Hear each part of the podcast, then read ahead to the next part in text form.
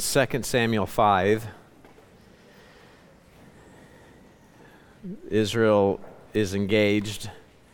It's a battle they're facing with the Philistines. They're spreading themselves before the people of Israel. So David asked the Lord,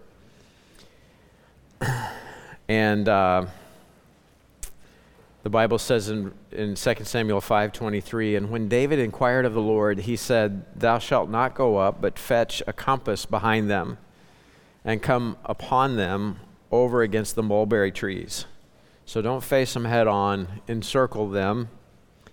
And then he says to him, And let it be when thou hearest the sound of a going in the, top of the, mul- the tops of the mulberry trees, that then thou shalt bestir thyself. So when you hear a stirring in the mulberry trees, just join in. You'll bestir yourself.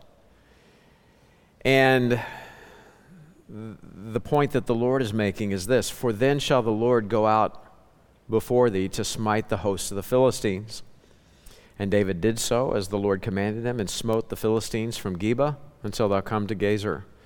So the point here is we're entering into a time of prayer and fasting. We're going to ask full of faith. We're going to ask simply like little children. We're not going to try to impress one another with our prayers. We're going to seek God according to his word and and when God's answering, there's going to be a, a stirring. We're going to see a stirring in the mulberry trees. God's at work. And so we need to then bestir ourselves. And so, how do we do that? As we see God answering prayer, what's our response? What's that supposed to look like?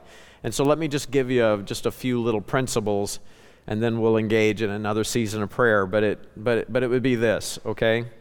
How do we how do if we see god stirring if we see god stirring as it were the mulberry trees of ministry i see men as trees right? Okay so we see god working in the hearts and lives of people and and so what are, what how do i practically respond? Well i'll give you just a few passages. 2 peter 3 verse 1 and 2 this is the second epistle beloved and i now write unto you in both which i stir up your pure minds by way of remembrance, that ye may be mindful of the words which were spoken before by the holy prophets and of the commandments of us, the apostles of the Lord and Savior. So when we see God stirring, when we see God moving, this is a time not to just go off the rails and go crazy.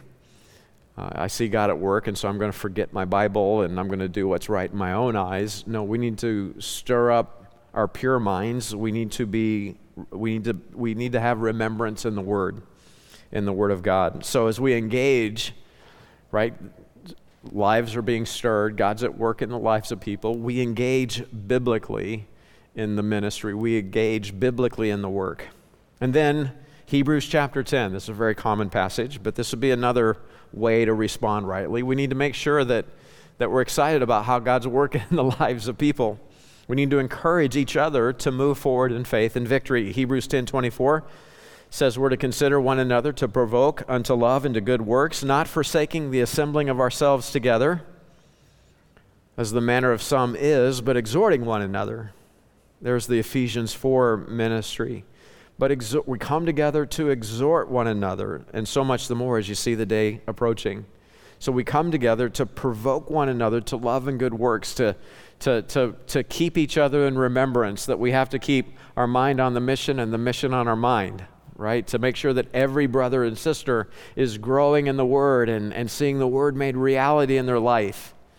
We need that critical Ephesians 4 function where we're encouraging and helping one another grow in the Word and in the work. You know, Satan knows that we're close to the return of the Lord Jesus Christ. He knows that. And so, with that, he's going to make sure that there's plenty of distraction for the child of God. And so you got to make the decision I'm going to plug in.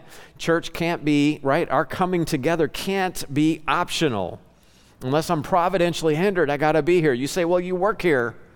Man, I work for the Lord Jesus Christ. You ought to too. Amen? We need to come together. So make the decision right? Unless I'm providentially hindered, I'm going to be a part of encouraging the whole to keep the mind on the mission and the mission on our mind. So make the decision to plug in, to buy into what God is doing, not just in your life, but in the lives of your brothers and sisters in Christ. When you come together in this place, man, how's God answering prayer? Are, are any doors opening, brothers? Says, I'm praying for you. We want to be encouraging one another to love and to good works. Is this making sense? Uh, we we got to all be part of that. We need we need that. We need one another. We got to come together because we need the heat. It's cold out there in the world. And this is where the heat's at. Ecclesiastes 4, verse 9. Two are better than one. How many know two are better than one? Man, if you were just one all your life, you'd go crazy and you know it. You'd, you'd end up a crazy heretic. two are better than one because they have a good reward for their labor. Oh, and that'll preach. Somebody ought to just develop that message in Ecclesiastes. Two are better than one, and they've got a good labor together. For, I mean, there's a reward in working together. For if they fall, the one will lift up his fellow, but woe to him that is alone when he falleth, for he hath not another to help him up. Again, if two lie together, then they have heat. But how can, how can one be warm alone?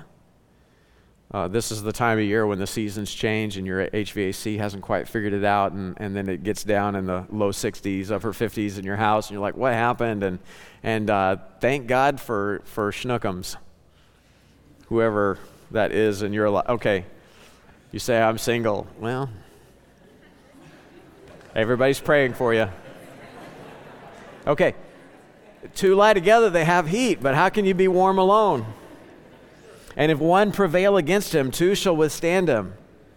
I don't care who's coming at me, but if I got a wingman, we can take you out. You say, not if it's the rock. Please. Braden will hit him with a chair. We got it. We can take out the rock. Okay. So if one prevail against him, two shall withstand him, and a threefold cord is not quickly broken. Turn to the person next to you and tell him, I need you. Turn to the other person, right? Turn to the other way and tell him, You complete me.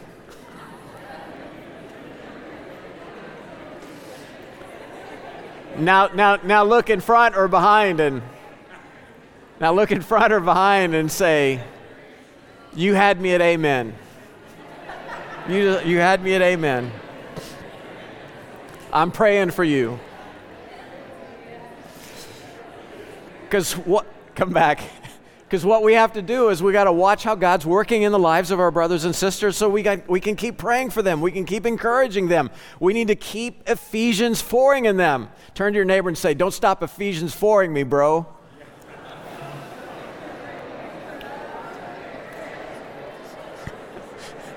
So I know that how this affects people. There's like, there's like 200 of you that are like, uh, there's like 200 of you that are like, uh, man, that's just so much fun to get to talk trash in church. And the other 100 are like, will this guy ever grow up? nope.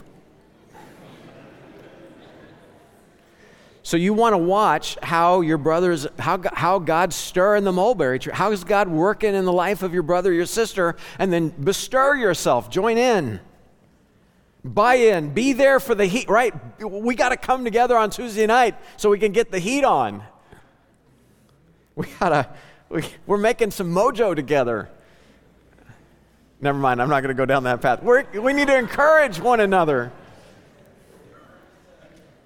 You know, you what you will say to your brother or sister in Christ, just one word, you know, just a just a comment from you. Uh, you telling them you're praying for them, you encouraging them, just a comment from you, a sentence from you in private is often of so much more value to your brother or sister in Christ than an entire sermon from the pastor. Did you know that? So buy in, be here for the heat, encourage another brother. Jude, verse 17 says, Beloved, remember ye the words which were spoken before the apostles of our Lord Jesus Christ, how that they told you there should be mockers in the last time who should walk away after their own ungodly lusts. These be they who separate themselves sensual, not having the Spirit. But ye, beloved, building up yourselves on your most holy faith, praying in the Holy Ghost, keep yourselves in the love of God, looking for the mercy of our Lord Jesus Christ unto eternal life.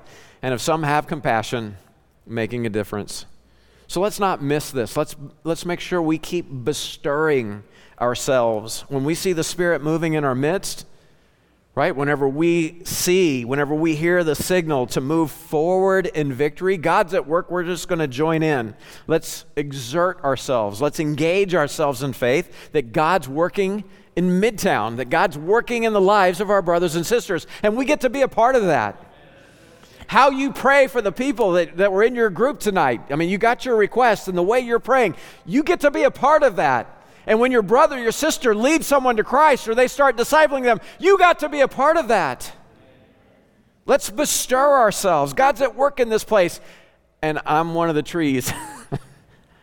I'm part, I'm part of his supply.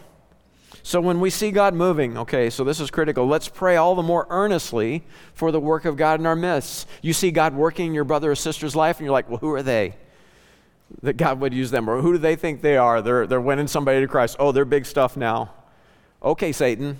Wait, did I say that? I'm sorry, that slipped out of my mouth. Don't be an adversary. Right? That's Satan. He's the adversary of the brethren. Get excited over how God's working in the life of your brother or sister. And then say, hey, God, thanks for letting me be a part. I'm so glad you answered my prayers for them. I'm still broken over this kid I'm going to school with. Lord, please use me in their life. And if not me, would you send someone else? I'll be a part of it. Just please hear and answer my prayer. Pray for, your, pray for your brothers and sisters that God would keep them from evil, that He would open doors for them.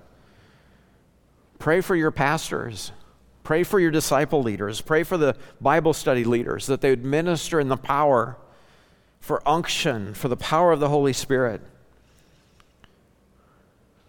Paul always begged for prayer. Romans 15:30, I, I beseech you, brethren, for the Lord Jesus Christ's sake and for the love of the Spirit, in the name of God, for the love of the Spirit, for Jesus, that ye strive together with me in your prayers to God for me. We ought to be hungry for prayer. Over and over, Paul's cry was, please, right? Pray for me, pray for us. So pray for the pastors, right? All prayer we saw last time is pleading, it's a petition. Uh, Hannah was pleading with the Lord, she made her requests known. So we want to do the same. Uh, let's pray that our ministry leaders, that our pastors would be kept from evil, that they'd be anointed of the Holy Spirit, that there'd be power in preaching. And then all the way down every Bible study leader, every Kid Town worker, uh, every discipler. And then, very quickly, last thing let's remember that we can't do it in our might or by our power. We can't do it by our own strength. God's point to David was that God had to go before them. 1 Samuel 17, verse 47 And all this assembly shall know that the Lord saveth not with sword or spear for the battle is the Lord's. Why could David face Goliath? Well, because the battle's the Lord's. It's a big problem when we think we can move forward in victory by our own power, right? Samson was prepared by God to be a Philistine killing machine, but he's a Nazarite. I mean, his life is totally dependent on the Lord. And he is so sure of himself, he gives it all up, and, and his attitude in Judges 16:20 is, I will go out as at other times before and shake myself. I'll, I'll bestir myself independent of my dependence on the Lord. And the Bible says, and he wist not that the Lord was departed from him. It's not by might, it's by power, right? It's not by uh, might or our power. It's by the power of the Holy Spirit, right? It's not by might, it's not by power, it's by God's Spirit. That's how the work of the ministry gets done. And so, in this season of prayer and fasting, I just want to remind you as we close. Second Chronicles 16 9 says, The eyes of the Lord run to and fro throughout the whole earth to show himself strong in the behalf of them whose heart is perfect toward him. And then here's the correction. The Word of God says, Herein thou hast done foolishly, therefore from henceforth thou shalt have wars. You can be so engaged in battle and accomplish nothing. Uh, God's looking for some people who, like a child, will just pray in faith. God, I need you to show yourself strong on my behalf. God, I'm acknowledging my need. Okay, please, according to your word, direct my path. Lord, I'm drawing nigh because you are my supply. You're the answer. You're the only hope for anything of eternal value being accomplished. God's a rewarder of those that diligently seek Him. Let's have a humble heart. Let's have a dependent heart on the Lord. Let's have a heart that's perfect toward Him because that's what God's looking for. Is this making sense? So you've got your homework. Here's how we're going to pray. Um, it's 8:30. Are we are we just dismissing? Huh? Since it's 8:30, how about we officially dismiss so that they can pick up the kids, but anybody that wants to sing can sing? Or do you want to just wrap it up? Eric doesn't seem super committed.